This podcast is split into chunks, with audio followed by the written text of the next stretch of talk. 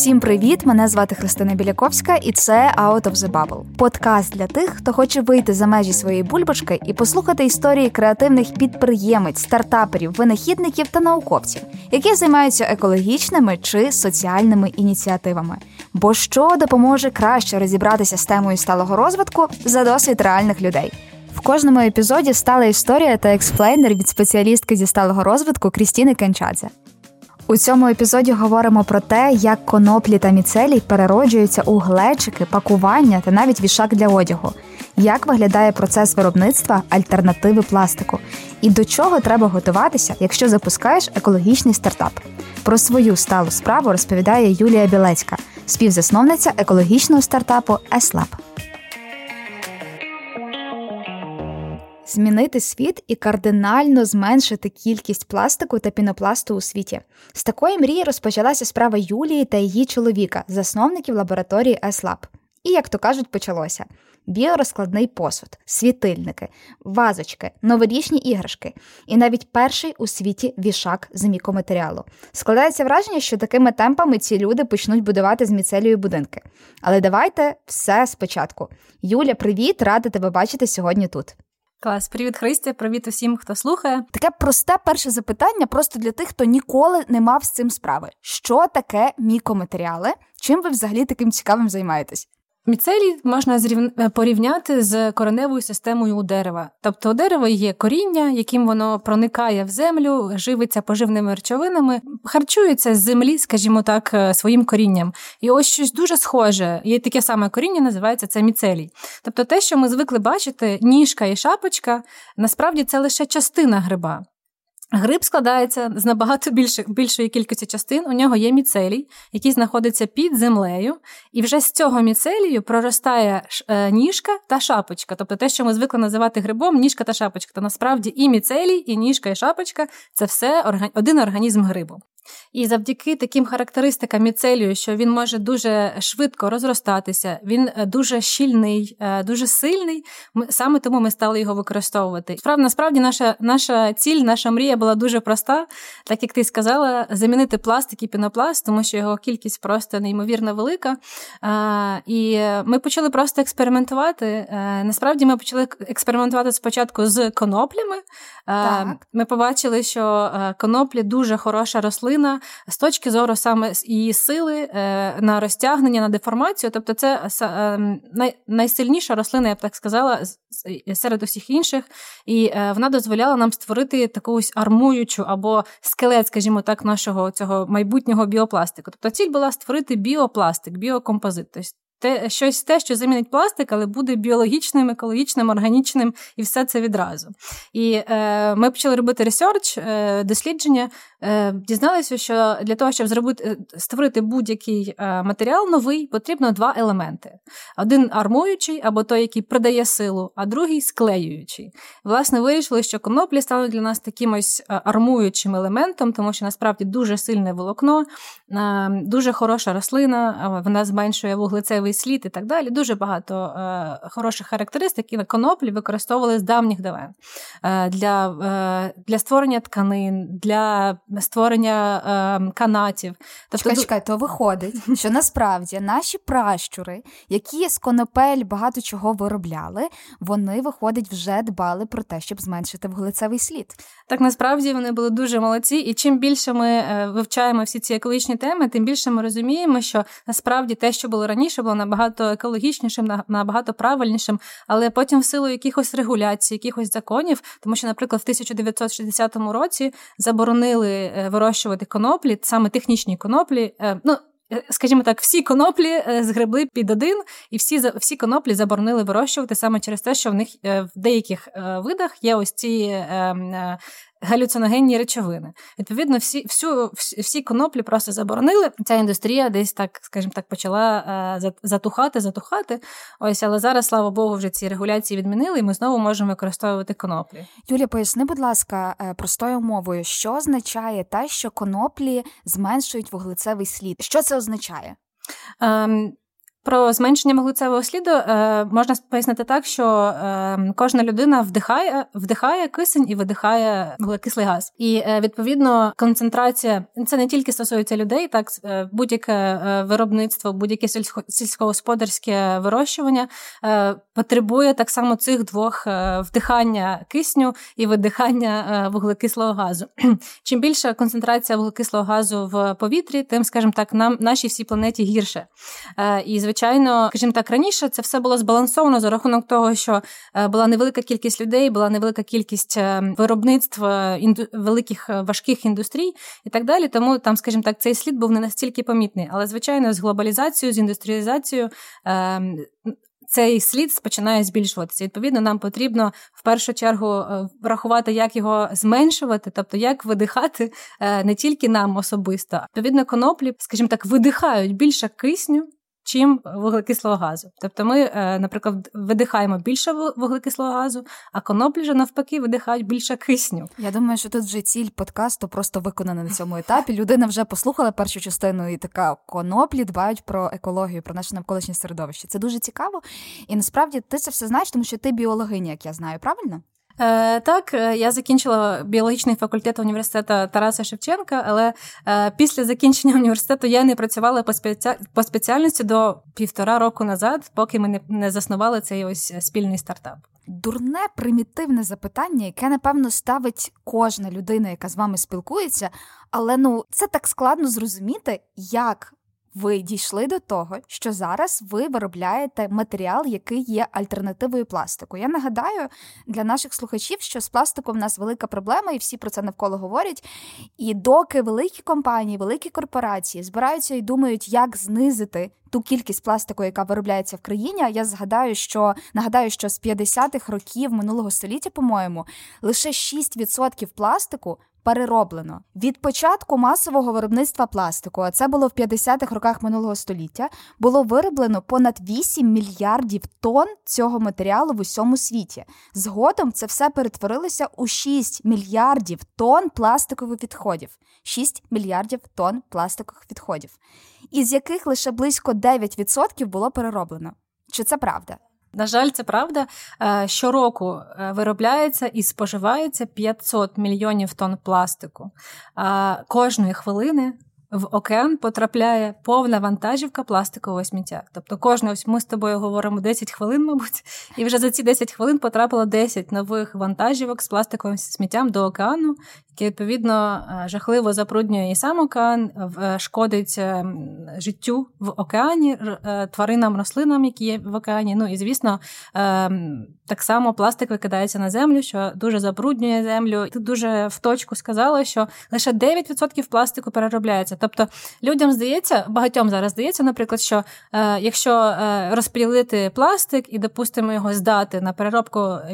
На вторсировину, то все буде окей, але насправді лише 9% пластику придатні для переробки. Тобто не просто його не перероблюють, а насправді такий маленький відсоток пластику придатний для того, щоб його переробити в майбутньому. Саме тому, десь 7 років тому, по-моєму, я трохи підготувалась, почитала про цю тему.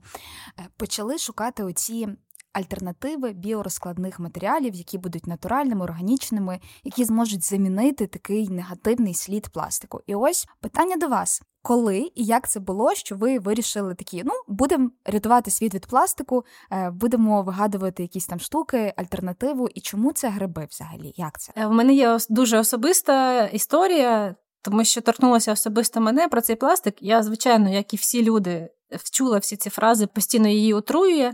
Ем, але мені здавалося, що це все якось так дуже далеко, дуже не зараз. Е, ну, тобто, не було під час твоєї причасності до цієї проблеми. І е, ми з моїм чоловіком багато подорожували. І десь якраз, мабуть, 6 років тому ми були на прекрасному острові Балі, жили там 4 місяці, і, звичайно, це дуже райське місце, дуже красиво. І одного прекрасного такого райського е, дню, дня ми вийшли на пляж і побачили, що на цьому пляжі просто величезні гори пластикового сміття. І це не просто там було, що хтось десь викинув, там відпочивав і викинув трошки сміття, забув там, не забрав і так далі. Це були справжні гори е, сміття. Ми почали запитувати, що ж це таке? Нам розповіли місцеві, ну і туристи, хто вже довго там живуть. Е, Місцеві туристи, що е, це пластик з океану. Тобто там просто було все усіяно великими горами, весь пляж. Тобто просто ця картина е, надзвичайно просто красивого райського місця, яке просто вкрите е, без без жодного там місця, де можна було б вступити цим пластиком. І я побачила, ми дуже любили серфити. Я побачила, що прямо в самому океані ці пластикові пакети і ці серфери серфлять в цих цьому пластику. Це просто настільки жахлива картина була, яка настільки сильно зачепила, що ну просто вже не було якось е, внутрішньо, я просто не могла вже залишатися осторонь від цієї проблеми, і було е, чітке бажання, мрія щось змінити. Хоча не було зовсім абсолютно розуміння, як це можна зробити, і е, які в принципі альтернативи є. Відповідно, я і мій чоловік почали весь е, весь наш вільний час обговорювати це питання, цю проблему, обговорювати, дивитися відео, шукати статті, інформацію, тобто робити такий дуже довгий ресерч взагалі всього, що можливо. Е, і ми зрозуміли, що в принципі альтернативи як такої, і особливо й немає. І можливо б люди хотіли використовувати щось інше, щось більш органічне, справді не пластик, але вони не просто не бачать ці альтернативи, її немає, бо ринок її не пропонує. Зараз, звичайно, трошки ситуація вже слава Богу міняється, але на той момент це, скажімо так, е, було. Ще далеко до того. І ось все почалося з таких от постійних обговорень, ресерчів, е, пошуку інформації. Е, і потім от ми поїхали в Італію, де прожили півтора року, і там в Італії дуже дуже класно все організовано на рахунок якраз е, сортування сміття і його подальшої переробки. Е, і от коли я почала сортувати сміття, я подумала: ура! Це наше рішення. Значить, я зараз буду сортувати сміття, його потім перероблять, його потім перероблять, і все буде класно. Але розчарування було близько. Так, розчарування, по-перше, було близько тим, що ми викидали там таку маленьку кількість органіки, да, яка б могла б справді переробитися без, без сліду скажімо так. А пластику було там ну в 10 разів більше. Хоча ми вже намагалися купляти ем, там, не складувати якісь е, продукти в пластикові пакети, якісь торбочки з собою брали. Тобто ми вже стали на той шлях, коли ми старалися самі менше використовувати пластику, але все одно там е, супермаркет, ринок е, змушував нас все ще використовувати пластик, і його було дуже багато. І тоді я також дізналася, що він, в принципі, не так той багато того пластику, який переробляється. Тобто там всього що ці 9% з того всього, що я викинула, це дуже мізерна кількість. Ось і тоді стало зрозуміло, що ні ресайклінг е, не стане також там таким е, глобальним рішенням, скажімо так, щоб побороти кількість пластику. І, власне, вирішили шукати якусь свою альтернативу, просто щось робити своїми руками. Е, і якраз тоді, от мій чоловік знайшов інформацію про коноплі, що це дуже класна рослина, що якраз ось нам для того, щоб створити якийсь пластик, нам потрібний армуючий компонент, тобто те, що придає силу або скелет, скажімо так, матеріалу. І от він вирішив поекспериментувати з коноплями. Ми якраз тоді повернулися в Україну, ем, зв'язалися з асоціацією конопельників по-моєму, так вони називають. Луб'яних культур, скажімо так. Асоціація конопельних. Ну, це ж прекрасно, як на мене. Так, так. Чудові люди, які справді молодці, що розвивають цю індустрію. Хочу наголосити, що ми використовуємо технічні коноплі, тобто які не не мають в своєму складі ніяких... А де ви їх берете, Юль? Е, Ось якраз через цю асоціацію луб'яних культур ми познайомилися з одним із найбільших е, виробників конопель, е, технічних конопель в Україні, і домовилися з ним про поставки вже тоді. І ми, в принципі, звичайно, його дуже зацікавила наша ідея щось змінити, створити якийсь пластик.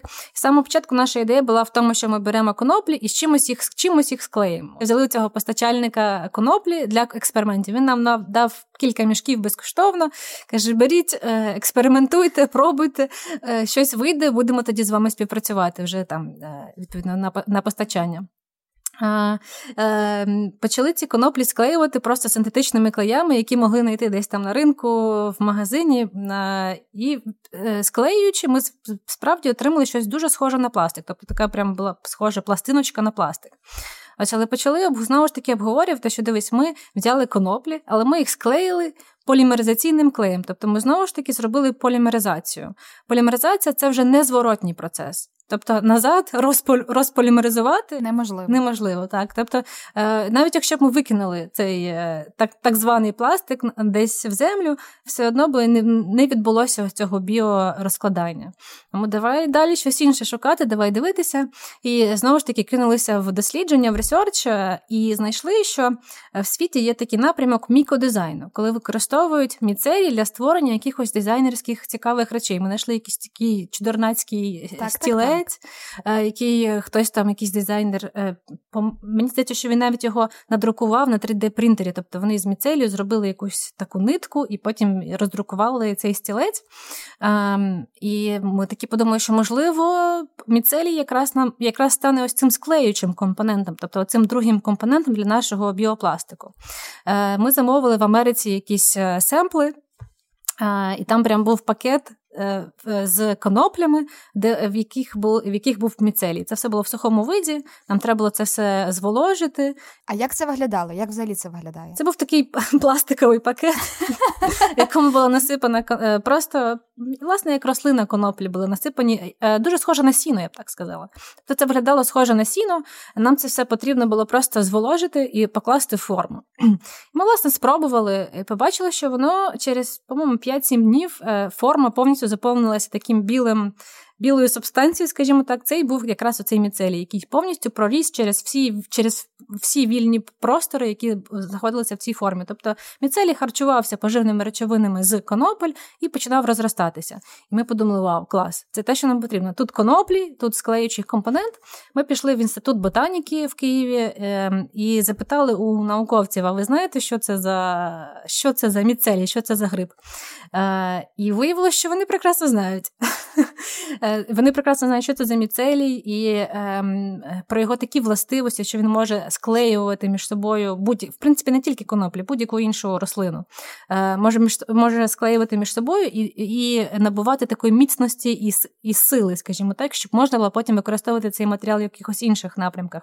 Е, ну, Мені здається, що, по-перше, вони науковці, їх задача це робити наукові роботи. А по-друге, звичайно, для них не було цілі якоїсь щось виробляти з цього потім чи продавати. Ось тому вони для нас виростили ось цей міцелій, кілька екземплярів. Е, у них є своя колекція грибів, міцелію. Тобто, ну е, ще знову ж таки, е, гриб це і міцелій, і ніжка, і шапочка. Тобто, ось це це все організм гриба. Міцелій це те, що ми порівнюємо коренева система, грубо кажучи, дуже грубо кажучи, якби біологи мене почули, вони б сказали, боже, яка коренева система. Будемо сподіватися, що вони не будуть слухати. Так, це вегетативна система, якщо там вже зовсім по-правильному, тобто за рахунок міцелію гриби е, розмножуються. Щоб було е, зрозуміліше всім, що міцелій це щось дуже схоже на кореневу систему.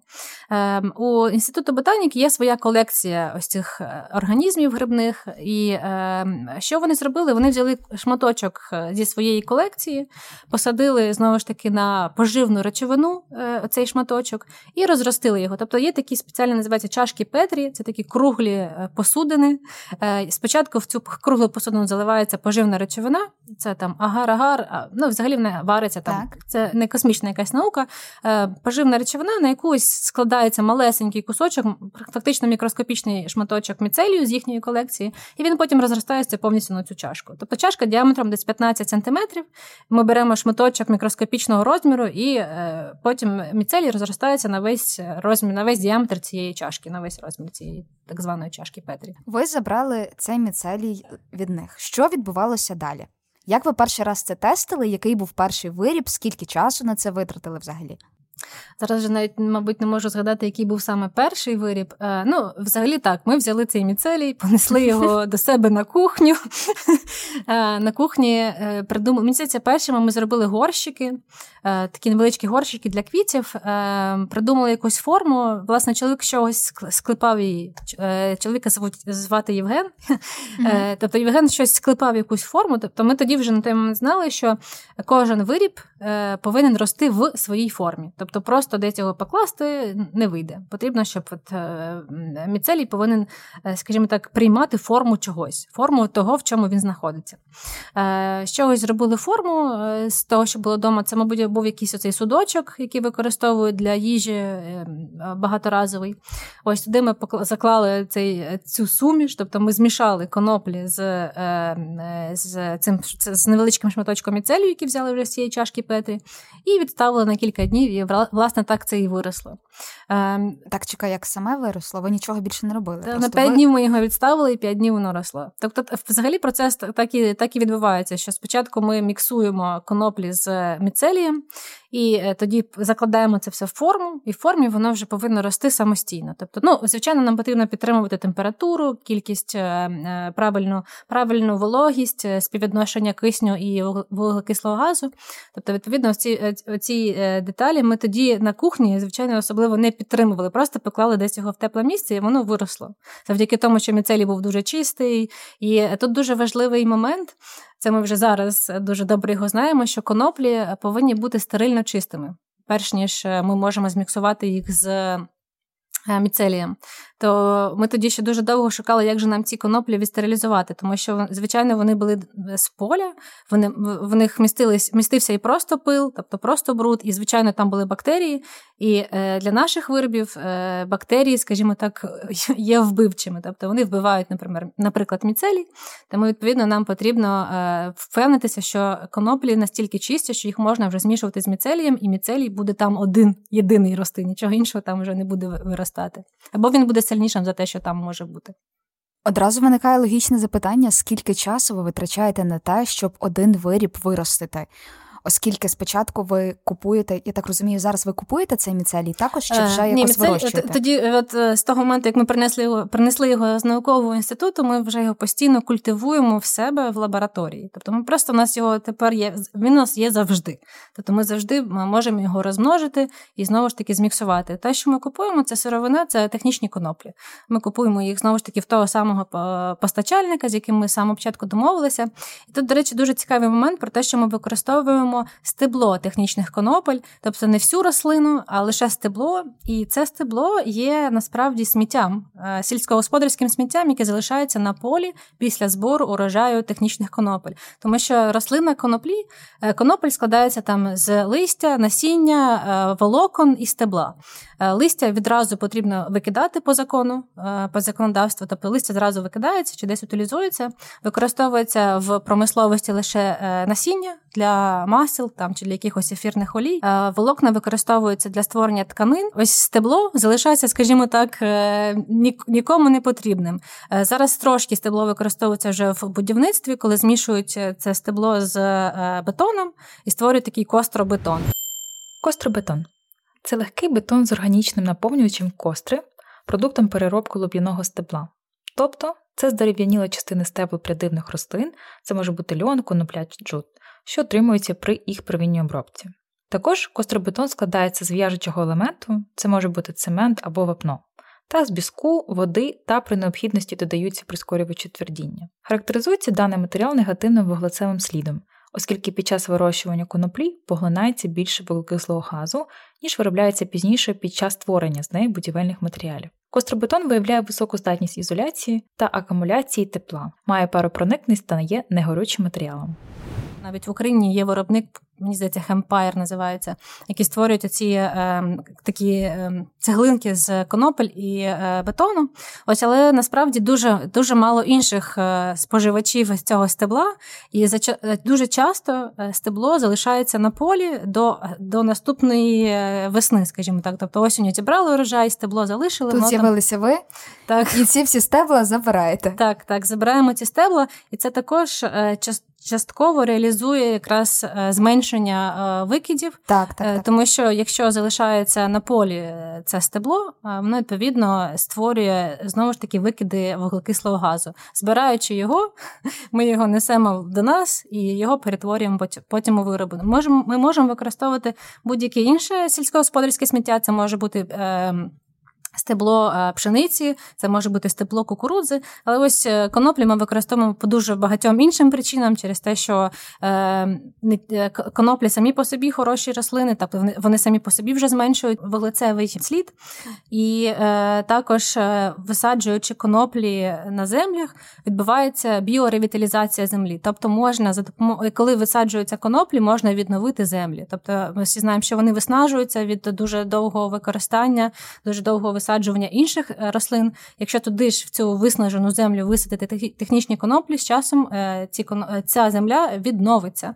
Вона навіть витягує важкі метали із землі. Тобто, в принципі, там коноплі для нас стали таким знаковим, стали знаковою рослиною, саме тому ми їх використовуємо. Так, скільки часу треба на те, аби виробити, скільки в середньому вам, наприклад, для того, щоб виробити глечик, або скриньку, чи якусь дизайнерську річ, скажімо, для показу, в якому ви брали участь цього року? Ну насправді е, ріст будь-якого виробу займає однаково завжди від 4 до 5 днів. Тобто, з того моменту, як ми поклали щось в форму, завжди проходить 4-5 днів, і ми можемо отримати готовий виріб. Але, звичайно, є етапи є інші етапи виробництва. Е, великий шмат, скажімо так, е, нашої роботи це підготовка форм, в яких будуть рости ось ці от кінцеві вироби. І е, тут у нас є такий невеличкий свій цех по прототипуванню, тобто ми прототипуємо е, виріб, яким він має бути в кінці. Е, потім створюємо з нього 3D-модель. Цю 3D-модель е, е, роздруковуємо, потім робимо термоформування на цю мастер-модель. І потім, коли в нас вже є ці термоформовані форми, ми тоді засаджуємо власне наш мікс конопель з, з міцелієм в ці форми. А давай якраз зупинимося на цьому моменті і розкладемо ваше виробництво від ідеї, фактично до прототипування і потім до реалізації, до продажу ваших виробів. Коротко, буквально, щоб зрозуміти оцей ланцюг, як створюється цей виріб. Ми вже зрозуміли, що у вас є лабораторія, як я розумію, де ви вирощуєте цей матеріал. Які етапи далі? Тобто, ви спочатку, я так розумію, у вас виникає якась ідея чи замовлення, потім ви прототипуєте це, так? Так. Ем, Зараз ми сфокусувалися в основному на пакуванні, тому що, е, виробляючи пакування, ми розуміємо, що це буде мати найбільший вплив на навколишнє середовище, тому що ось 500 мільйонів тонн пластику щороку викидається, і 40% з цього пластику це пакування. Ось саме пакування. 39-40% це пакування. Тобто це дуже велика кількість. Саме тому ми вирішили сфокусуватися на пакуванні, щоб зараз, щоб, скажімо так, зразу зробити найбільший вплив на навколишнє середовище. І е, відповідно е, замовники в нас в основному зараз виробники якихось продуктів, е, власних там косметика, свічки, ресторани, можливо, виробники. Речей для для інтер'єру, тобто все, що можна кудись щось запакувати для того, щоб доставити своєму своєму кінцевому клієнту, ось це власне є наші покупці. І навіть недавно ми спілкувалися з L'Oreal, з відом, відомішим е, брендом е, косметики. Е, ми створили для них, скажімо так, прототип потенційного пакування для їх продуктів, підчили їм цю ідею про те, щоб вони могли використовувати наше пакування. Їм, звичайно, дуже сподобалась ідея. Всі великі виробники, найбільші концерни зараз дивляться в сторону, хоча б якогось біорозкладного так, матеріалу, і хоча б збільшення, хоча б якоїсь стійкості своїх біз, свого бізнесу, тобто складової sustainability. І відповідно L'Oreal е, зацікавлений в опакуванні, наприклад, для прес-паків своїх, які вони там, мабуть, розсилають е, якимось інфлюєнсерам, і також зацікавлені в пакуванні для, ем, е, для складів тобто, щоб зберігалася е, їх продукція в нашому пакуванні на складах. Але ж це великі, виходить, це вже великі масштаби цього пакування. Це не маленька коробочка, куди ти там крем і помаду складаєш.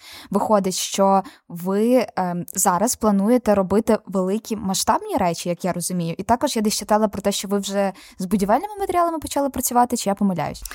Е, почну з кінця. Е, саме початку ми виділили для себе три виділили для себе три сфери: будівництво справді, тобто тобто матеріали для будівництва, декор, дизайн, тобто там вази, глечики, ем, підсвічники і так далі, горщики. І третє, третій напрямок був пакування. Власне, у нас було дуже багато зустрічей з різними менторами, з різними потенційними споживачами. Ми будували багато гіпотез. Тобто, це була наша гіпотеза, що ми можемо виробляти і продавати вироби в трьох напрямках або створити виробництво для трьох напрямків. І е, спілкуючись з менторами, всі нам казали, сфокусуйтесь на чомусь одному. Робіть щось одне, те, що буде те, що буде мати найбільший вплив, або те, в що вам зараз найлегше увійти. І, звичайно, е, нам здавалось, що е, будівельні матеріали це дуже великий, звичайно, забруднювач. і там дуже багато, дуже велика кількість пінопласту, саме який ми можемо дуже легко замінити нашими матеріалами, е, якраз ось цим е, мікоматеріалом, тобто змішаними коноплями з грибним міцелієм. Е, але, звичайно, для будів... для будів... будівничої індустрії дуже дуже великий поріг входу. Тобто, по-перше, потрібно дуже багато отримувати сертифікатів, просто якась неймовірна кількість на кожну характеристику, е, плюс е, потрібні великі об'єми відразу. А оскільки у нас це поки що дуже маленьке скромне виробництво, то ми там, скажімо так, не могли зразу піти в будівництво і вирішили сфокусуватися на на пакуванні. І справді зараз ми стоїмо на стоїмо на порозі масштабування нас як стартапу, масштабування е, об'єму нашого виробництва. І мова йде не лише про е, розмір, скажімо так, е, цього пакування, а про його кількість в тому числі. Тобто е, ми йдемо там, скажімо, ми. Продовжуємо працювати з українськими виробниками, в яких дуже невеликі об'єми, тому що ми можемо їх забезпечити цими об'ємами. Але в той самий час ми працюємо в сторону е, е, інвестування, фондів, грантування і так далі, для того, для того, щоб е, зробити нову лінію виробничу, яка б вже мала великі об'єми, і справді вже була б, мабуть, е, промисловою більше лінією, яка б могла забезпечити ті масштаби, які в нас, які на попит, на які в нас вже є, які клієнти стоять нас в черзі і просять зробити щось для них. Це ж прекрасно, що попит росте і росте. Насправді тут треба багато ресурсів збільшувати, я так розумію. Чи скільки у вас зараз людей в команді взагалі? Е, Зараз п'ять людей в команді.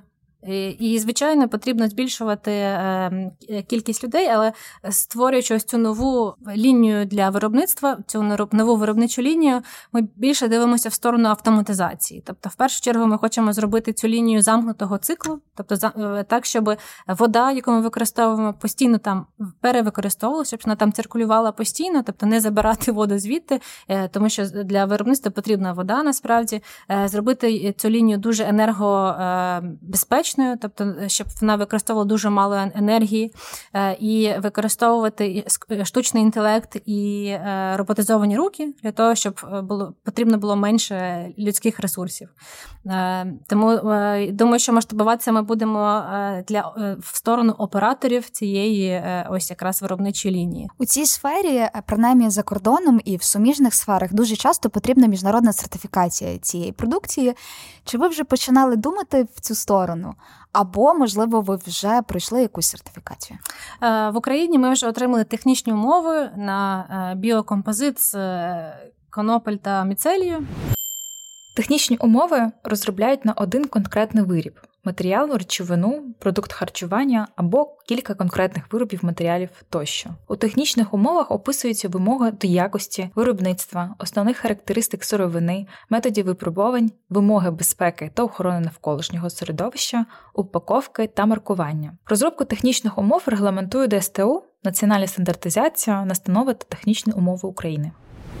Е, тобто ми єдині поки що власники таких технічних умов в Україні, перші і єдині. Е, тобто, скажімо так, в Україні е, на цьому наша сертифікація може вже і закінчитися, тому що насправді якихось. Якщо ми не працюємо, наприклад, з продуктами харчування, інших вимог до сертифікації в Україні немає. Якщо ж ми будемо вже вже працювати з продуктами харчування, наприклад, для доставки продуктів харчування, що ми теж в сторону чого ми звичайно дивимося, то там потрібна сертифікація HASP.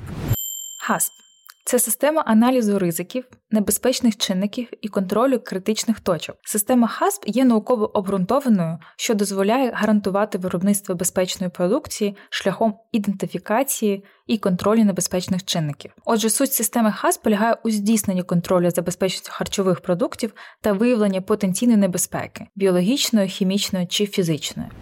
І ми вже спілкувалися з службами, скажімо так, сертифікації цієї ем, цієї сертифікації в Україні, і в принципі вони сказали, що ніяких перешкод не повинно бути для нас. Але ось що стосується Європи і виходу на міжнародний ринок, там звичайно є регуляції, і оскільки ми.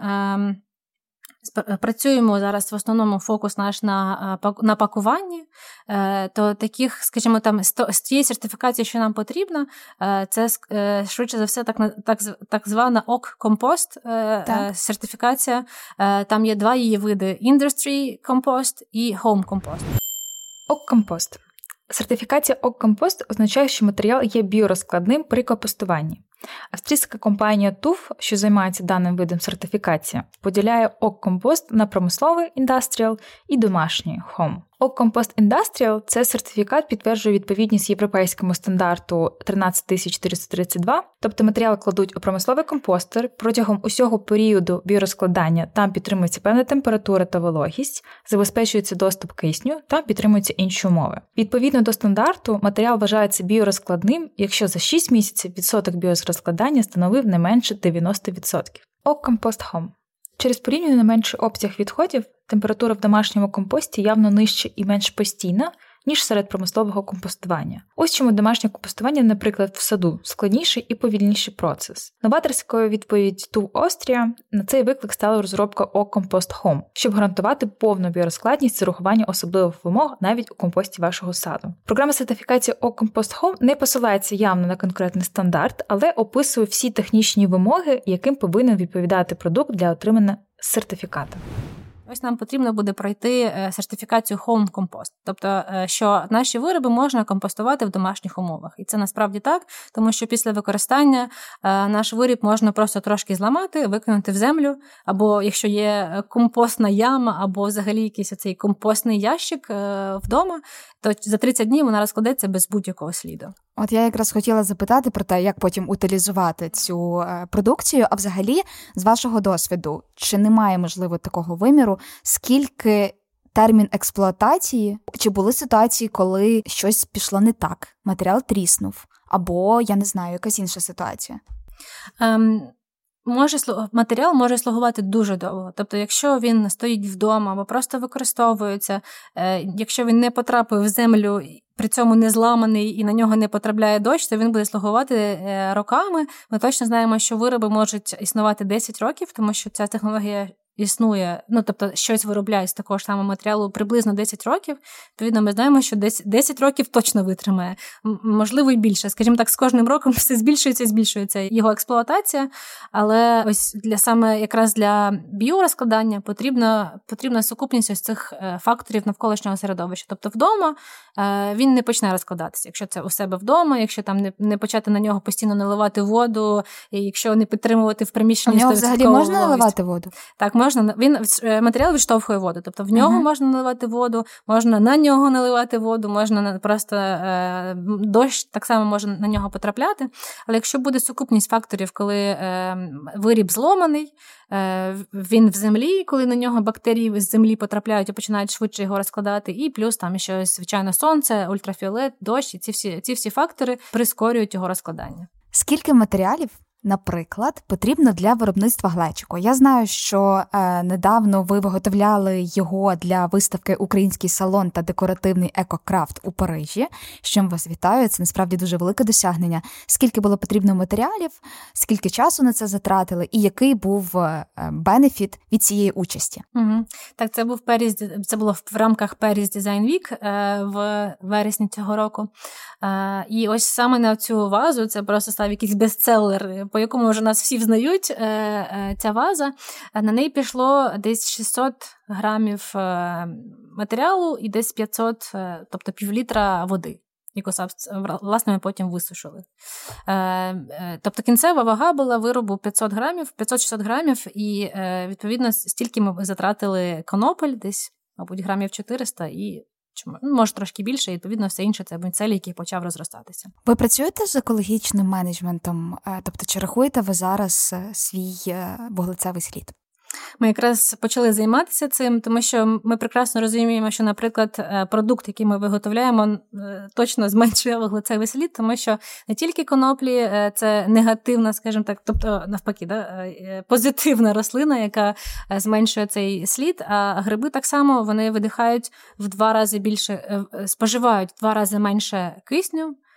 Чим вуглецю. Тобто вони теж виходять з повітря, забирають вуглець коли ми вирощуємо наш наш міцелій. Тобто ми розуміємо, що продукт, який ми робимо, е, точно стійкий, точно sustainable, е, відповідає всім необхідним е, характеристикам, але ми так само розуміємо, що і виробництво Е, тому що ми займаємося виробництвом, все ж таки повинно теж бути стійким. І ми це повинні враховувати. І, скажімо, зараз, можливо, в нас ще не так виходить працювати з енергоефективністю, з зменшенням кількості води, але ось якраз за рахунок цієї нової майбутньої виробничої лінії, в якій ми зразу прораховуємо ці питання, тобто там ми будемо використовувати набагато менше електрики, будемо постійно воду перевикористовувати. Тобто, е, от нам, наприклад, нам потрібна вода, яка я пояснила, що глечик там було десь е, половина на половина води і е, матеріалу. Тобто нам потрібно було пів літра води, наприклад, використати для одного глечика. Е, спочатку ми зволожуємо коноплі, е, додаємо до них воду, а потім в кінці ми вже готовий виріб висушуємо. І е, ми цю саму воду, яку ми висушили, можемо зібрати за рахунок конденсації. Ми можемо зібрати цю воду назад і знову взяти цю воду, і знову наступний вже якийсь там е, наступний, наступні коноплі зволожити цією водою. Тобто, ось таким чином ми теж дуже хочемо зробити виробництво нашим стійким і щоб воно мало нейтральний вуглецевий, скажімо так, слід, хоча б. А в ідеалі, звичайно, щоб воно ще й зменшувало його. Як ти думаєш, чи можна в якийсь момент у вашому бізнесі дійти до 100% сталої моделі, бо тут насправді дуже багато розкачувати. Є момент виробництва, де є багато процесів, які треба там з часом удосконалювати і робити більш сталими. Є ланцюги постачання, бо все-таки ви берете звідкись ці матеріали, і є сам виріб який ви виробляєте, який є безпосередньо сталим. Насправді, оскільки ви crazy about цієї теми, то тут, напевно, можна до найменшої детальки докопатися і зробити максимально сталий продукт. Як ти думаєш, через скільки часу ви зможете себе позиціонувати як от 100% сталі і виробництво, і ланцюги постачання, і сам продукт, і соціальна складова? І чи плануєте розвивати соціальну складову? Ем, Дуже класне питання. Ем, Ми собі ставимо ціль створити ось цю нову нову виробничу лінію, яка б там зменшувала цей вуглецевий слід е, протягом наступних 9-12 місяців. Тобто дуже хочемо, Дуже амбітно. Щоб, е, але ми знаємо, як це можна зробити. Е, тобто, десь рік. Е, ну, е, Всі ми прекрасно розуміємо, що 9-12 місяців це десь оптимістичний прогноз. Е, думаю, що можливо е, півтора року для того, щоб повністю закрити всі ці питання, тому що, звичайно, стійкість це не тільки екологічність, це не тільки е, там питання біорозкладного матеріалу. Це звичайно і там є і стійкість наших партнерів, і стійкість наших клієнтів, і стійкість знову ж таки нашого виробництва, і наших постачальників. Тобто, звичайно, ми б хотіли ми і працюємо зараз в сторону стій... збільшення стійкості цього всього. Звичайно, ми починаємо з себе. Е, тому що е, плануємо робити виробництво, яке буде на 100% стійким. Е, виробляємо продукт, який є на 100% стійким. Допомагаємо нашим постачальникам збирати це сміття, що залишається на створюючи попит. То ми створюємо попит на ось це стебло, яке залишається на на полях. Відповідно, у них є ціль для чого його збирати, щоб віддати його нам. Потім ми його переробимо. У цьому проєкті є така велика глобальна стала sustainable. Характерний знак, коли називаємо слово sustainability або sustainable, місія. Але давай не забувати про те, що це бізнес, хоча й стартап. І перейдемо до такої ключової штуки, як ви розраховуєте вартість вашої продукції. Поділись, будь ласка. Це, до речі, класний. Е ну не можна сказати стереотип, що стартап не може заробляти гроші. Е, тому може. що насправді так насправді так і є, тому що дуже багато стартапів створюються лише для того, щоб створити стартап. Але завдяки моєму досвіду вже в інших стартапах, і взагалі я працювала дуже багато в компаніях е, великих, е, які входять там в топ в топ світових компаній. І моя задача була з першого дня зрозуміти взагалі, чи наш продукт буде мати попит і чи його будуть купляти, чи за нього будуть нести гроші. Тому я думаю, саме тому ми так швидко, коли ще почали, виробили якісь перші зразки і не стали нічого удосконалювати. Сказали, беремо ці зразки і йдемо, хоч до когось, показуємо і запитуємо, тому що е, це дуже важливо, просто критично важливо і. Е, Рекомендація номер один для будь-якого стартаперу створити щось дуже мінімально схоже на продукт, прототип, і піти з цим прототипом десь е, до потенційних клієнтів, показати їм, е, спитати їх думку, і чи вони були готові цим користуватися, а ще в ідеалі ще й гроші за це взяти. Тобто ми почали продажі фактично з перших ем, е, цих виробів, з перших цих прототипів, тому що. Ну, скажімо так, це зразу був ефект вау, що це е, коноплі, що це міцелій, що це на 100% біорозкладне, що це не несе якоїсь е, якогось негативного впливу для на навколишнє середовище. Ем, тому у нас, мабуть, з перших днів з'явилися клієнти, і е, досі багато хто, скажімо так, стає до нас в чергу, щоб ми змогли задовольнити їх запит на якесь пакування, наприклад. Скажімо так, знову ж таки, є два стереотипи: що стартап не заробляє заробляє гроші. Друге, що е, екологічно це дуже дорого, по-перше. По-друге, знову ж таки, можливо, не приносить гроші, незважаючи на те, що дорого. Тобто ось такі якісь. на ем, Дивні, скажімо так, упередження. Е, ми ж в свою чергу з самого першого дня також хотіли максимально бути близькими по вартості до альтернативи неекологічної. Звичайно, дуже важко конкурувати по ціні з пластиком і пінопластом, е, але там ми вже також розуміємо, що е, створивши ось цю нашу нову автоматизовану лінію виробництва, ми знову ж таки зможемо зменшити вартість. Тим не менше, навіть зараз е, вартість наших виробів десь всього в два рази дорожче, ніж неекологічна альтернатива. Тобто для тих, хто справді дбає про те, щоб його продукт був запакований, наприклад, щось екологічне, це не настільки велика вартість. І плюс до того, зараз дуже багато регуляцій, дуже багато законів вступає в силу European Green Deal. European Green Deal. 11 грудня 2019 року голова Європейської комісії Урсула фон дер Ляєн представила нову стратегію економічного зростання за European Green Deal. Тобто це офіційна затверджена стратегія Євросоюзу щодо досягнення кліматичної нейтральності країнами ЄС до 2050 року. Ця угода має на меті підвищити ефективне використання ресурсів шляхом переходу до чистої циркулярної економіки, декарбонізації та зупинення зміни клімату, повернення втрат біорізноманіття та зменшення забруднення навколишнього середовища. Також в угоді окреслено необхідні інвестиції та доступні інструменти фінансування та пояснюється, як забезпечити справедливий та інклюзивний перехід. Ця стратегія охоплює всі сектори економіки, зокрема транспорт, енергетику, сільське господарство, будівництво та промисловість. Е, по якій буде е, шалені податки, е, шалені регуляції, де виробники просто будуть змушені відмовлятися від пластику, від пенопласту, будуть змушені використовувати матеріал повторно, будуть змушені перейти від цієї лінійної економіки до циркулярної. Ось тому, скажімо так, якщо повернутися до питання, чи заробляємо ми гроші, в цьому місяці ми вийшли на виходимо на прибуток. В листопаді ми вийшли на прибуток, де вже де заплативши зарплати і собі, і своїм працівникам, працівникам, хоч і невеличкі, але все одно е, ми вийшли на якийсь прибуток, який потім, звичайно, реінвестуємо. Але справа в тому, що ми, звичайно, багато вже вклали. Ну, Не можу сказати, що дуже багато, але все одно ми вклали в це свій час, е, кошти, які у нас були, скажімо так, вільними. Ми вклали вже це в цей бізнес. Тобто, сподіваюся, що скоро вже вийдемо і на точку інвестиційної без, беззбитковості. Тобто, все те, що ми інвестували, ми ще й зможемо отримати назад. А можеш поділитися сумою приблизно, яку ви вже вклали в розвиток стартапу? Ми рахували це десь близько 30 тисяч доларів. Я думаю, що тут буде також корисна порада для людей, які будуть це слухати, та й для мене, в принципі, це справді дуже актуально і цікаво. Чи були люди, які казали, що це фігня, що це не працюватиме, і особливо ті, до яких ви ходили першими, яким ви показували свій матеріал? Як це було? Хто були ці люди? Скептики. Та навіть і зараз є насправді.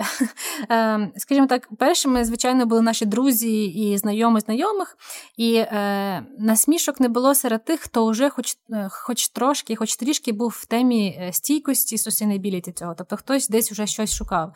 Першим нашим амбасадором стала дизайнерка Йова Ягер, е, яка створює дизайни для ресторанів, кафе. і її її тема якраз також стійкість. Вона давно шукала якісь альтернативи, і е, вона також знала про цих е, дизайнерів, які роблять якісь речі з міцелію. І вона читала лекції на тему стійкості, розповідала про ось цих там е, якихось мабуть, з Європи, по-моєму, дизайнери про ось цих, які зробили щось з міцелію. І один раз ми прийшли до неї на лекцію і дістали свої вироби з міцелію, і вона просто була в шоці, дуже приємному шоці, що в Україні хтось це робить, і це були якраз перші одні з перших тих наших виробів. Е, І вона відразу почала скрізь про нас розповідати в своєму інстаграмі. Вона замінила тих європейських дизайнерів у своїх лекціях на нас. Відповідно, до нас теж також почали багато хто підписуватися, дізнаватися деталі. Е, ось е, тому, мабуть, от ті, у кого вже був хоча б якийсь рівень обізнаності е, в цю в цій темі зовсім не насміхалися, навпаки, казали, які ми молодці, підтримали нас усіма силами, порадами, грошима, всім, чим могли, купували у нас в кінці кінців. Ось, але звичайно були ті, хто навіть їм було, скажімо так, неприємно торкнутися до цього матеріалу спочатку. І те, що стало переломним моментом, до нас приїхав один плюс один знімати сюжет про ось цей матеріал. і вони там подали це дуже класно, хоч там, звичайно, це було в стилі 1 плюс 1, шок, сенсація і так далі. Е, ролик був взагалі про е, труни, домовини, які е, виготовили з цього матеріалу в Нідерландах, і вони відповідно все це зробили під те, що от в Україні є є також. Що це за інфопривід? Серйозно? Ну тоді це це був десь, мабуть, півтора року назад. Тобто, це от ми тільки почали і десь ось такий прям. Ну ми вважаємо, що нам дуже пощастило, що вони до нас приїхали навіть з таким інфоприводом. Неважливо. Головне, що вони Зате нас... дало ефект. Так, вони нас показали і розповіли про те, який це класний матеріал, який він хороший. Тобто вони так ось це так незважаючи на те, що був сюжет про домовини. Вони класно нас подали. І ось тоді ми помітили, що у тих людей, які трошки так ставилися.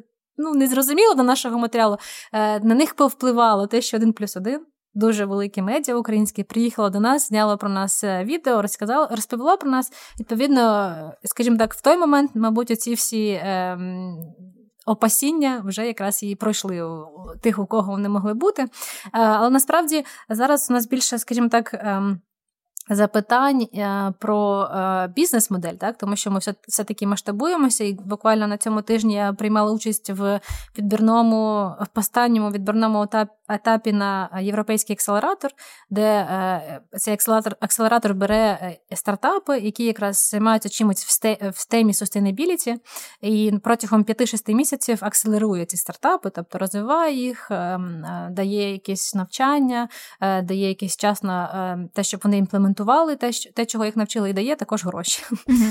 Був останній цей етап. Спочатку потрібно було зробити демо продукту, е, і всі були звичайно в захваті від того, що я показувала, як я це презентувала. Що е, я там показую на слайді, наприклад, фотографію якогось виробу. і Тут же я його показую на відео, uh-huh. що ось він також тут є вже виготовлений. Ось а потім у нас були е, було вісім зустрічей підряд по 30 хвилин з різними експертами. Всього було десь 15 експертів, і е, теж, звичайно, у них були дуже різні запитання. В основному про бізнес-модель, як ми це можемо масштабувати, як ми це можемо продавати, як що в нас що ж у нас така за унікальна унікальна технологія, тому що ця технологія, по якій ми хочемо створити нашу е, нову виробничу лінію, е, унікальна для взагалі навіть для світу і для індустрії, е, навіть вирощування грибів, якось цих шапочки і ніжки, тобто цього плодового тіла кінцевого. Тобто, звичайно, вони трошки так, скажімо так, є таке е, хороше слово англійською question, Вони так mm-hmm. трошки. Е, а що насправді не ви насправді можете це зробити? Тобто, ну, звичайно, е, досі є її запитання до всього, і це нормально. І думаю, що якби не було питань, мабуть, було б гірше. А завдяки тому, що є питання, ми можемо на ці питання відповісти, проговорити якісь нюанси, які турбують людей. і також дуже багато нас ж запитували про про спори, е, ці грибні спори, яких всі бояться. Е, ось і тут дуже легке пояснення, що в наших виробах ніколи не може бути спор взагалі, тому що спори формуються на етапі тоді, коли є шапочка. І з цієї з цієї шапочки якраз висипаються спори. А на етапі ж міцелію спор в принципі не існує, тому що міцелій це те, що знаходиться під землею, і з нього ще не виросла ні ніжка, ні шапочка. Тобто на на цьому етапі, коли у нас є тільки міцелій, ніякі спори не можуть ні звідки висипатися. Ви якось обробляєте свої готові вироби, чи фарбуєте ви чимось їх, чи додаєте щось додатково? Вони гарно виглядають, вони просто зараз тут тут в нас на столі стоять. І я думаю, тут різного кольору. Та тут є і такий молочний, і білий, і жовтенький. Ви щось додаєте до них? Нічого не дає, не додаємо. Це якраз е, натуральний е, ріст гриба або натуральний процес росту міцелію. І ось він е, так само, як в природі не буває ідеальних кольорів, однотонних, так не буває ем, однорідної текстури, скажімо так. Так само і в наших виробах вони деякі не схожі між собою, скажімо так, по кольору чи там по якихось цій оксамитовості зверху. Е, так само в наших виробах е, зберігається ця натуральність. Ніч, ми особисто нічим не фарбуємо, нічого не додаємо, е, тому що е, можна фарбувати лише, наприклад, ну, по нашій моделі ми могли фарбувати тільки натуральними е, барвниками. Е, ось і мож... це можна робити лише тільки коли виріб е, вже виріс, і ми вже його засушили, тільки тоді можна зверху чимось пофарбувати. Але, скажімо так, це для для цього нам потрібно робити окремий цілий цех по цьому фарбуванню, тобто ми навіть цим не займаємося. Тому що якби ми, наприклад, часто запитують, чи можна додати щось в процесі росту, uh-huh. тобто, поки це росте, якби ми додавали туди натуральний барвник е, в в, ці, в цей, скажімо так, субстрат, в цьому в цей мікс, який буде рости в формі, то е, міцелій би так само харчувався би цим е, барвником і нічого б не відбулося. Тобто кольору ніякого ніякого б не було. Тому ми і не додаємо нічого, тому що потрібно потрібно було б додавати щось, якийсь ненатуральний барвник. Ми цього, звичайно, не хочемо. Тому е, при під час росту нічого не додаємо і зверху також не фарбуємо. Але більшості е, споживачів якраз сподобається ось ця така натуральна текстура, те, що вони можуть її е, відчути, що це справді там є ось ці шматочки, маленький конопель, і що зверху оця така плівочка, яка дуже оксамитова і приємна на дотик. Люди, які зараз готові купувати цю альтернативу пластику. Який сегмент е, для вас зараз найбільш актуальний? Хто є цільовою аудиторією, окрім компаній, які шукають альтернативу пакуванню?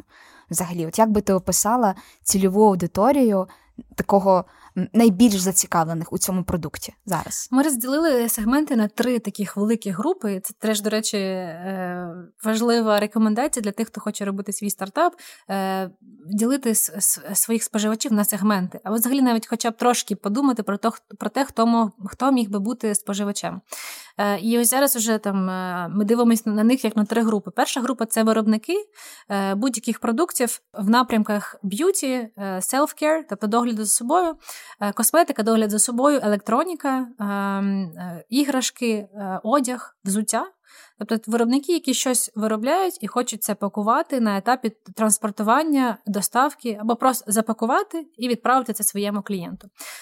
І тут, звичайно, дуже цікавий ринок електроніки, тому що в електроніці є таке поняття, як ложаменти, тобто то, те, що вкладається всередину коробки, і це зазвичай пінопласт або якісь альтернативи там паперу чи щось з з, кукуруз, з кукурудзою, скажімо так, але це також не на 100% біорозкладні матеріали. Тобто, звичайно, це для нас дуже цікавий і великий ринок лоджаментів, і відповідно. Якраз також ми думаємо про це зараз. Другий е, сегмент е, наших споживачів це все, що навколо їжі, тобто ресторани, кафе та доставка. Е, окремо це доставка продуктів харчування. Зараз є ем, Стали дуже популярні сервіси по доставці доставці продуктів е, до до дому споживача. Ми вже спілкувалися з таким е, сервісом по доставці продуктів, як е, раніше вони були Foodex, тепер вони Goodex.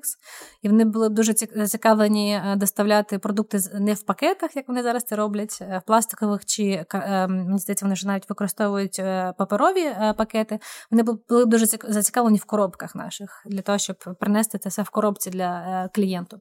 І третій сегмент це е, онлайн та офлайн-магазини, тобто ті, що щось продають, і потім хотіли б запакувати покупку свого клієнта в якусь якесь е, альтернативне пакування. І це так само можуть бути магазини знову ж таки косметики, одягу, взуття і будь-чого іншого. Який канал найбільше працює продажу? Це соцмережі? У вас Чи це е, сарафанне радіо, чи ви якось по-іншому реалізовуєте свою продукцію? Зараз це сарафанне радіо. Ну, мабуть, це якась суміш сарафанного радіо та інстаграму, але в інстаграмі ми не робимо ніяких рекламних кампаній, не вкладаємо. Тобто, ми ще по суті, чесно кажучи, не робили справжньої справжнього маркетингу, не вкладали гроші в рекламні кампанії. Е, зараз це все в основному сарафанне радіо, тобто хтось про нас комусь розповів, і відповідно ті люди підписалися на нас в інстаграмі, тому що інстаграм став для нас такою платформою комунікації скажімо так, більше, де ми комунікуємо, розповідаємо про те, що взагалі таке є. І, звичайно, дуже багато інтересу від якихось е, е, виступів, записів на телебаченні. Е, просто часто часто запрошують нас на конференції, наприклад, що стосуються стійкості і там новітніх матеріалів. Звичайно, звідти також дуже дуже багато інтересу, якраз там, тому що тут ми працюємо над темою якраз освіченості, тобто ми даємо якісь якесь е, навчання людям, що взагалі такий матеріал існує, і відповідно у них з'являються якісь класні свої ідеї. А ви можете зробити те, а ви можете зробити те, і відповідно ми самі починаємо якось експериментувати. Ось і таким чином у нас з'являються якісь нові е, спільні проекти, колаборації і е, споживачі нашого нашого власне пакування або інших виробів. Тобто, ось основний канал поки що це якраз сарафанне радіо, і ми, скажімо так, спеціально поки що не робимо масових масової реклами, тому що, по-перше, ми це такі B2B продукт. Тобто, в першу чергу, ми працюємо з виробниками для того, щоб вони ставали більш стійкими, е, скажімо так, допомогти допомогти їм обійти потім всі ці податки, які їм доведеться платити, якщо вони будуть використовувати пластик та пінопласт, і дати їм цю альтернативу. Тому е, ми все таки більше працюємо над такими особистими контактами, над, е, над з великими брендами, намагаємося сконтактувати і дати розповісти їм, по перше, про цю альтернативу. У вас такі дві функції. Фактично, це інноваторська така ви показуєте матеріал, якого ще раніше не бачили, і освітня справді, тому що я думаю, що мінімум 20 людей, які послухають цей подкаст, зараз підуть на кухню, візьмуть гречку і почнуть з неї крутити якийсь матеріал, тому що теж захочуть відкрити свій стартап. Нас навіть є такі прецеденти, скажімо так, як нам пишуть в інстаграмі і питають: а що саме ви робите? А як саме ви це робите? І нам, в принципі, не шкода поділитися інформацією, тому що, в принципі, е, е, скажімо так, змішування конопель з грибним міцелієм – це стандартний процес вирощування грибів. Тобто з цього процесу починається вирощування будь-якого гриба. Ну тобто, ось того, до чого ми звикли, ніжки і шапочки, які ми споживаємо. Ось, але під цим усім ми ми часто про це розповідаємо, і людям, мабуть, здається, що це дуже легко, дуже просто. І, звичайно, виростити кілька виробів у себе вдома дуже просто, дуже легко. Але якщо вже говоримо про масштаб і про справді заміну е, великої кількості пластику та пінопласту, е, це потребує вже створення справжнього виробництва е, підтримання багатьох умов, підтримання стерильності умов, підтримання вологості, е, правильної роботи з коноплями, правильної роботи з міцелієм, правильної роботи з формами, в яких він росте, і потім правильної доставки. Тому що тут також є велике питання про логістику. Також, е, звичайно, логістика це не сама sustainable індустрія, скажімо так, і також через Green Deal будуть е, регуляції і буде збільшуватися оподаткування будь-якої логістики, навіть через. Ем, через судна, тому що зараз це вважається найбільш екологічним е, видом е, транспортування, це використання суден, але е, в цій Green Deal, що буде в Європі скоро, податок буде також на на використання суден. Тому тому тут дуже багато цих компонентів, і ми б з радістю хотіли, щоб це було так просто і піти на кухню і це все виростити. І ми були б дуже щасливі, щоб люди могли просто це використовувати у себе вдома. Я думаю, що кілька штук можна зробити, але ось масштабуватися це вже зовсім друге питання. Я не знаю, кому там легко буде це зробити. Я зависла на етапі тому, як ви десь коноплі берете, потім щось там перекручуєте. Ну це справді треба це любити. Дуже класно, що ти поділилася цією своєю історією. Дуже багато класних ідей, саме пов'язаних з тим, як працювати зі стартапом. На завершення у нас є така міні-рубрика. Тобі треба буде просто продовжити речення. Гаразд? Окей. Поїхали. Моя улюблена стала звичка це не купувати. Не купувати зайвого. Тобто думати, перш ніж щось купити, але все-таки більш sustainable історія для мене це купити дорогу річ, яка буде слугувати мені просто роками, роками, роками, а не купувати щось в зараз сумнівно відомих брендах, такі як Zara, які просто продукують неймовірну кількість е, одягу. Тобто так менше купувати, думати перш ніж купувати. А яка річ в тебе найдовша? Скільки вона в тебе? І що це? У мене є двоє дітей. Відповідно, так. там це неймовірна кількість іграшок. Е, і в нас є такі іграшки, які подарували ще е, першій дочці, е, і це було на балі, наприклад. І ми цю іграшку привезли з собою через купу цих наших подорожей. І і зараз цією іграшкою грається наступна дитина. І я думаю, що потім ми цю іграшку віддамо ще комусь, хто зможе з нею ще дуже довго погратися. До речі, це дуже класна штука е, з іграшками, оскільки е, діти швидко виростають, і потім ці всі іграшки лежать або на балконах, або десь в кладовці, і що з ними зробити, незрозуміло. Є навіть, по-моєму, якийсь стартап чи ідея. Я недавно бачила про те, що е, можна ці іграшки збирати і далі їх передають. Але тут питання також, як їх оброблятимуть. Що вони так, дезінфекція були... і дуже так, тут дуже багато питань на рахунок іграшок. І знову ж таки, іграшки це теж те, що ми намагаємося не дуже сильно купувати, бо якщо купуємо, то вже все-таки дивитися на е, те, наскільки стійкою ця іграшка буде для нашої планети. Угу. Поїхали далі. Я мрію, щоб S-Lab замінив 20% пластику як мінімум. Воу, воу, воу. Цього року така знаєш, до кінця року.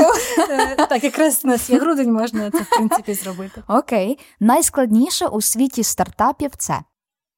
Я думаю, все-таки ось е, перші дні, перші місяці існування стартапу, коли він точно нічого не приносить в плані грошей, тому що він ще в принципі не може нічого приносити. Тут саме головне не зупинятися, йти далі і спілкуватися з потенційними клієнтами, е, будувати е, гіпотези е, про клієнтів, про про, про продукт, про все, що завгодно, і ці гіпотези чи підтверджувати, чи на практиці, чи відкидати їх, забувати про них і будувати нові гіпотези. Тобто я б сказала, що ось це те, що я розповідаю, це лін підхід. Е, до стартапу, тобто бережливе використання ресурсів. Не просто не просто ми спочатку давайте зробимо значить, величезне виробництво, запустимо величезний сервіс, е, накрутимо дуже багато функцій до нашого сервісу, і тільки потім покажемо це клієнту.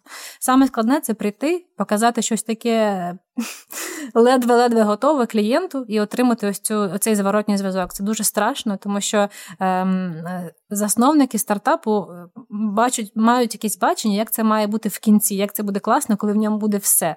А ось відкинути е, всі ці дзвоники і бантики, і прикраси, і показати щось саме найперше, це, мабуть, саме складне і саме важливе. Навіщо світові все більше якісних екологічних проєктів, як ти думаєш? Я думаю, тут уже просто у нас немає вибору.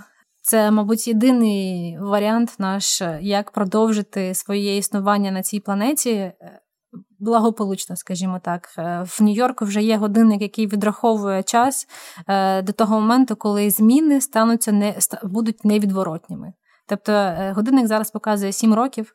Що через 7 років, якщо ми не змінимо кардинально щось, ці зміни, які зараз відбуваються, кліматичні зміни, стануть невідвор... стануть невідворотніми. Тобто льод почне танути, вода почне поглинати нашу планету, і ми зруйнуємо не лише себе, як людство, а зруйнуємо всі ці види тварин, рослин, е, які існували до нас на нашій планеті. Один із найбільш позитивних завершень подкасту в нас вийшов з тобою, Юля. Але насправді ти маєш рацію, і оскільки ми називаємо ці цифри, то я сподіваюся, що всі, хто послухали сьогоднішній епізод, зрозуміють, що справді проблема величезна, проблема велика, і саме поява таких класних крутих стартапів робить нас трохи ближчими до вирішення цих кліматичних проблем і всіх, які пов'язані зі зміною клімату. Юля, дякую, успіху вам з усім усім.